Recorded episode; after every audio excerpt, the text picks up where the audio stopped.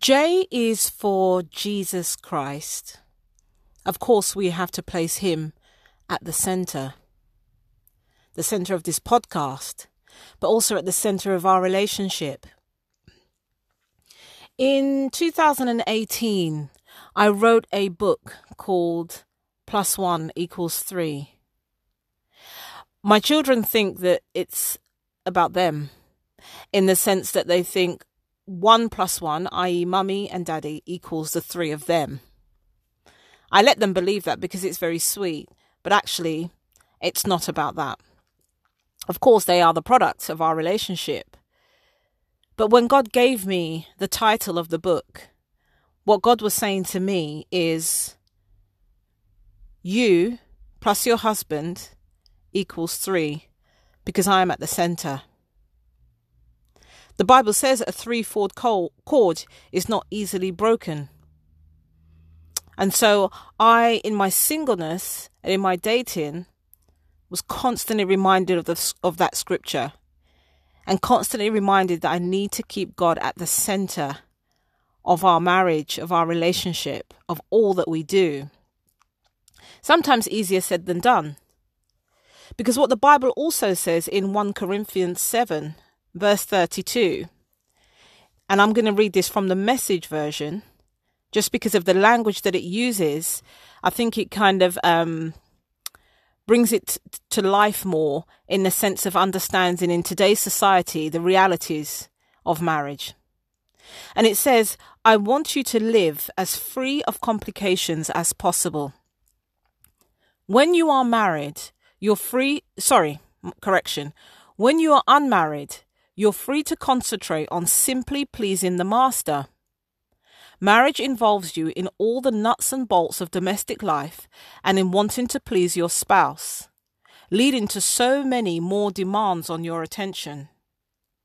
The time and energy that married people spend on caring for and nurturing each other, the unmarried can spend in becoming whole and holy instruments of God. I'm trying to be helpful and make it as easy as possible for you, not make things harder.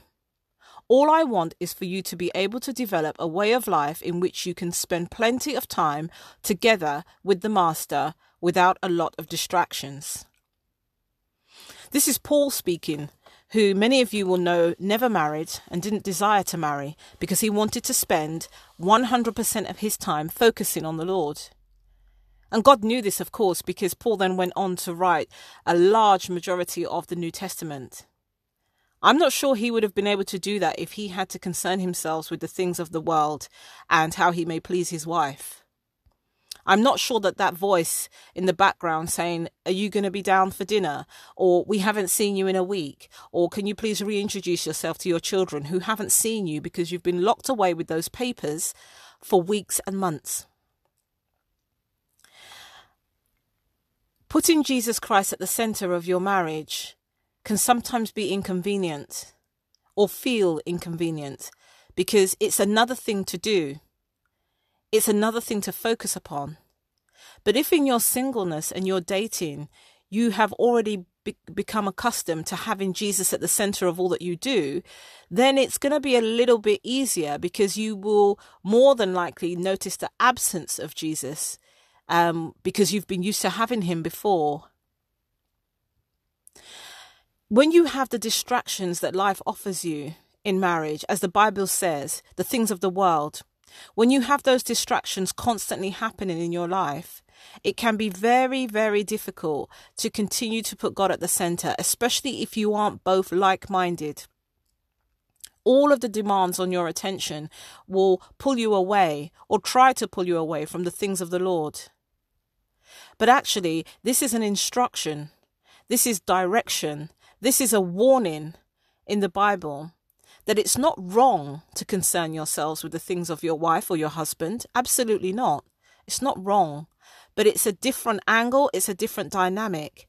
And as long as you continue to keep God at the center, it may not be at the same level. You may not be able to close yourself away for three hours every day in a prayer closet and pray because you have so much to do. But as long as you keep God present in your marriage, then he is still at the center. You are still seeking him. You are still consulting with him. You are still praising him. You are still offering thanks to him. And you are still covering your partner in prayer, in petition. Keeping God at the center, keeping Jesus Christ at the center of your marriage is not easy. It will not naturally happen. It's something much like in marriage where you have to make constant effort it's a constant effort to keep Jesus at the center where he right, rightfully deserves to be. When you take away Jesus, that cord becomes weakened. You're now dealing with two strands, and those two strands can quickly become one strand, which is highly breakable, easily breakable. The one strand can mean you begin to do things in isolation because you're not guided by the Spirit anymore. You begin to function, you're thinking, and sometimes your output can become very singular, even in marriage, because you're just off doing your own thing. Jesus cements all that you do. Jesus brings together the, the, the that knitted um, entwining that is needed for marriage. Jesus is the one that brings that together. Jesus is the one that brings the promptings that you will need, the guidance that you will need, the, the, the, the, promptings of the Holy Spirit that will tell you that something may be up with your, with your spouse. All of this comes from Jesus. And when He is at the center, and when you also recognize that your marriage is not about you, your marriage is about the kingdom of God. God created marriage. God created marriage. But he didn't create it for us to do what the world does with marriage, i.e., producing children, having sex, having cheaper tax because you're, you're you're married, having the same surname, and just being able to post pictures saying how wonderful your husband or your wife is and how great they are as a mother and father on on Instagram or Facebook. You know, it, it, those things happen, but that's not why God created it. God created marriage so that as a unit, where two or more are gathered, He is in the midst of them he it becomes that threefold cord and through that his kingdom is glorified. People are discipled. Children are discipled and trained up as they should go in an environment that's healthy. People are watching. Environments that the, the, the family is the basis the foundation of all that we do. If you think about any scenario in the world the family is the foundation the root I can't go too much into depth on this, but you'll understand what I'm saying. When the family, whether whatever your family environment is, I'm not saying it has to look like the picture perfect man, woman, and children. Even in your family home, if you're an adult living with your parents, there's a foundation. Most of what you learn comes from home. Unfortunately, not all of it is positive. But when I look at my children growing up, and I realize we have we have three boys and they're very close in age and I, I, I watch them and I hear them functioning and operating and learning. And a lot of what they do stems from home. A lot of their behaviors, a lot of their language, a lot of the way that even when they argue, when they learn how to defend themselves, when they learn how to put a point across, when they learn how to debate, when they learn how to prefer one another, when they learn how to be kind to one another, when they learn how to share, how to take their turn when you're playing a board game with them. All of that stems from home. It should stem from home. And of course, then in the first four years of their lives, they're learning from home. Then they go into school where you're very much less present, and the teachers and their peers begin to have more influence. And some of you may have noticed that when your children go to school, they start to come home with phrases that you've not heard them say before. It doesn't come from your household. You hear them coming home, even saying particular words with a maybe a little accent involved because that's how their teacher speaks.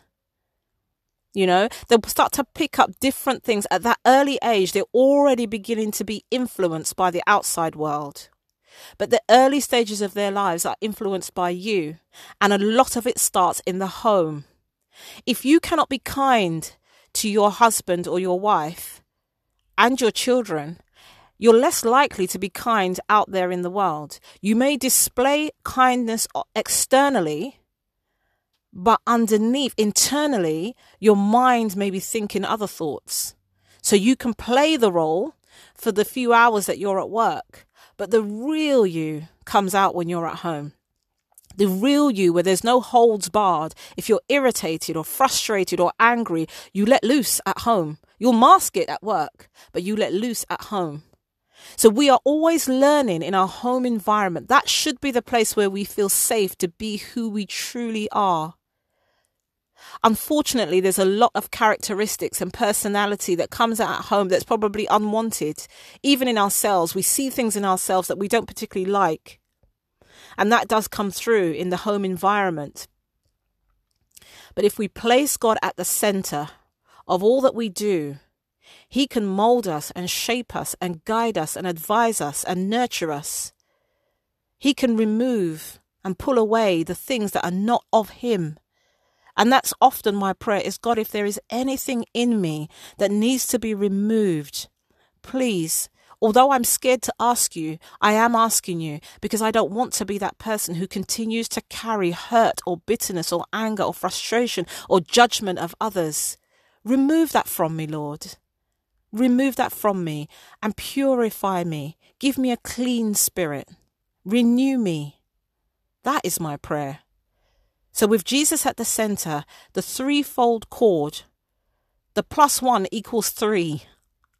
That is the goal. That is the aim. And all he asks of any one of us is that we just invite him in. Invite him in. Keep him in your mind. Keep him in your prayers. Keep him on your sofa. Open the door to Jesus Christ. Don't open the door to the enemy. Open the door to Jesus Christ and bring him into your family as part of your family. On Christmas Day, we sing happy birthday. At first, our children didn't understand it. And there will be those who will argue whether the day that we celebrate as Christmas is not actually the birth of Jesus. Okay, I hear you. I hear you. But when we sing happy birthday, what we're saying is we're not just thinking about the gifts and the tree and the food and, and, and, the entertainment and the family we're going to have around us. We're saying, Jesus, we acknowledge that the real reason we celebrate this day is because of you. And when our children were small, the simplest way to do that was to sing happy birthday around the table before we ate. That was a message to them. Remember, in the midst of all these gifts, remember Jesus is the reason. Jesus is at the center of all of this.